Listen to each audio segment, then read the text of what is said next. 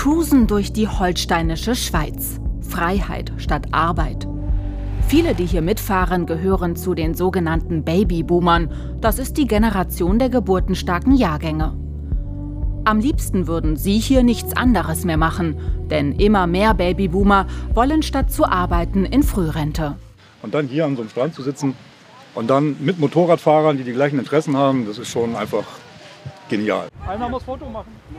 Für Joachim van Beuning war Motorradfahren lange nur Hobby. Seit vergangenem Jahr ist er in Frührente.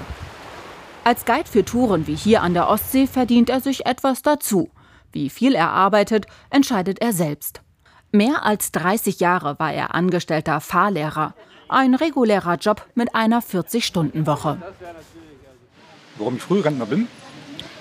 Ja, weil ich in dem Job, den ich eigentlich habe als Fahrlehrer, doch eine starke Belastung habe.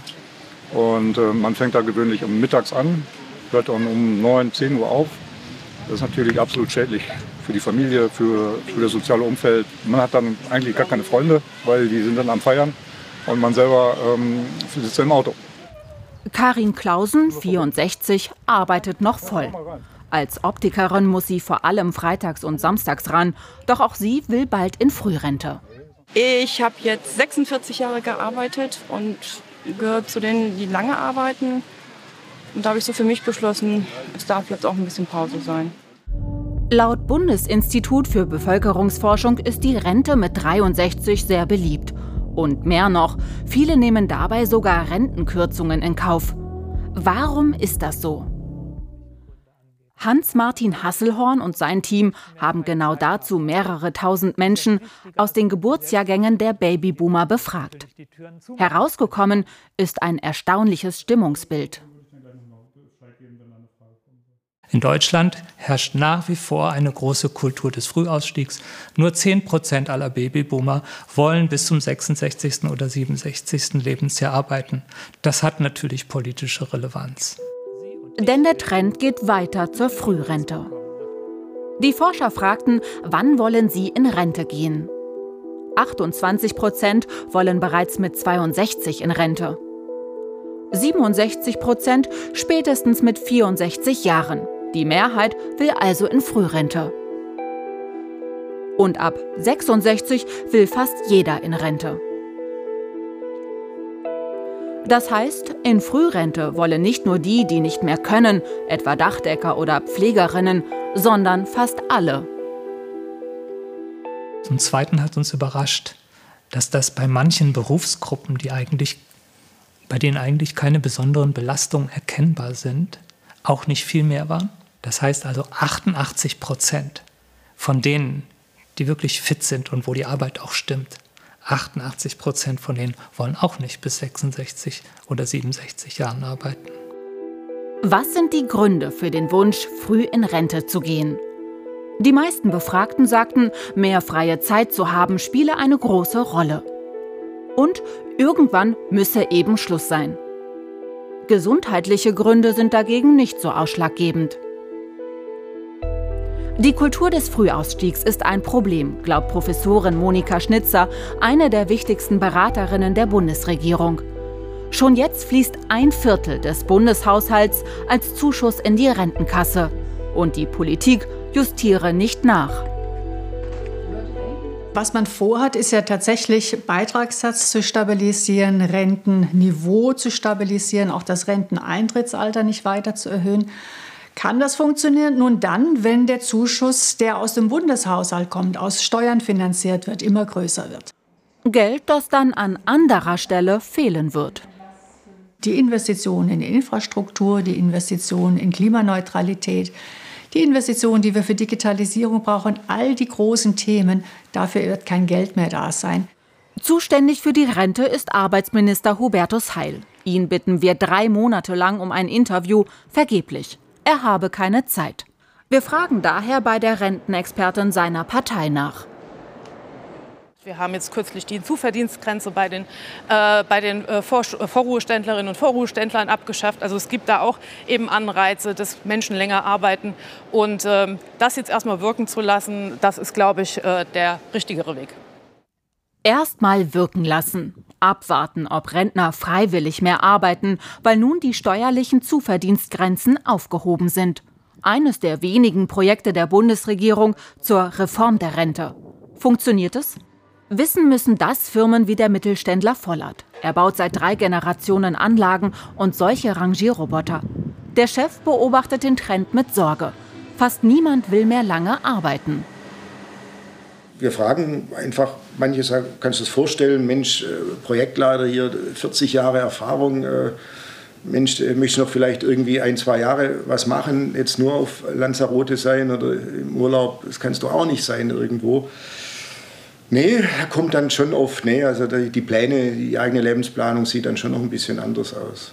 Und ja, wie gesagt, viele sagen einfach finanziell für sie, das passt. Die Freizeit, die Freizeit ist einfach unheimlich wichtig. Was sagt er zum Lösungsversuch der Bundesregierung? Also es gibt ja das Modell, das der Staat eingeführt hat, dass man unbegrenzt Geld hinzuverdienen kann in der Rente. Wie viele Ihrer Mitarbeiter haben das denn bisher angenommen? Einer. Von? 260. Also das heißt, nur ein einziger ist bereit, länger zu arbeiten. es ist leider so, ja. Ja, also wenn wir wirklich die, die Zahl der, der, der, der Menschen, die in Altersteilzeit sind, da haben wir momentan so um die fünf, ähm, verglichen jetzt mit einem, der länger arbeitet, das ist einer. Ähm, da sehen Sie einfach schon die Mehrheitsverhältnisse. Auch der Verband Südwestmetall bestätigt, mehr Geld für längeres Arbeiten, das wirke nicht. Denn viele nehmen finanzielle Einbußen in Kauf. Das ist auch ein Ergebnis der Studie von Hans-Martin Hasselhorn. Weil die Rente und, mein, und der Ruhestand etwas ganz Persönliches ist, von dem ich meine, dass ich es mir nach jahrzehntelanger Arbeit verdient hätte. Hier ist es wichtiger für mich, dass ich, wenn ich erschöpft bin und wenn ich glaube, dass die Arbeit mir nicht mehr gut tut, dafür sorge, dass ich auch zu meinem Recht komme, das ich mir erworben habe, als dass ich gesellschaftliche Notwendigkeiten berücksichtige. Und so fliehen die Babyboomer weiterhin in die Rente. Gudrun Grams, 66, war Hauswirtschafterin, zuletzt in einem Pflegeheim. Ihr Mann, 64, hat bei einer Bank gearbeitet. Beide gingen vor einem Jahr in Frührente. Wie hätten ihre Chefs sie länger im Job halten können? Mein Arbeitgeber äh, hätte das, äh, dieses, meinen Entschluss nicht verändern können. Ich hatte dann auch oft durch die Wochenenddienste, wenn man dann mal eingeladen war, musste ich erst mal wieder gucken, oh, hasse frei und dies und das. Da hatte ich einfach auch keine Lust mehr drauf. Längst ist dadurch eine neue Dienstleistungsindustrie entstanden. Coaching für Rentner. Britta von der Linden berät Paare wie die Grams, wie der Ausstieg aus dem Job finanziell oder ohne Stress für die Beziehung gelingen kann. Der Markt ist sehr viel größer geworden, mit Sicherheit auch dadurch bedingt, dass jetzt so langsam aber sicher die Babyboomer alle in den Ruhestand gehen. Das heißt, eine riesengroße Welle an Menschen und von daher wird die Branche halt auch in dem Moment dann immer größer.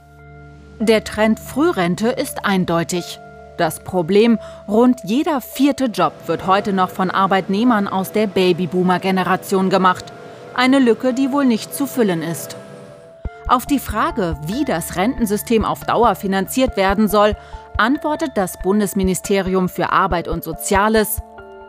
Fakt ist, dass die gesetzliche Rentenversicherung finanziell sehr gut aufgestellt ist. Weiter heißt es, Entscheidend für diese günstige Entwicklung ist der sehr stabile Arbeitsmarkt, weil es so viele versicherungspflichtige Beschäftigte gibt wie nie zuvor. Die Prognosen des Ministeriums scheinen deutlich besser zu sein als die der Wissenschaft. Denn die empfiehlt, unbedingt jetzt zu handeln. Je länger wir warten, um eine Reform anzugehen, umso mehr verpassen wir die Chance, jetzt die aktuelle Generation noch einzubeziehen.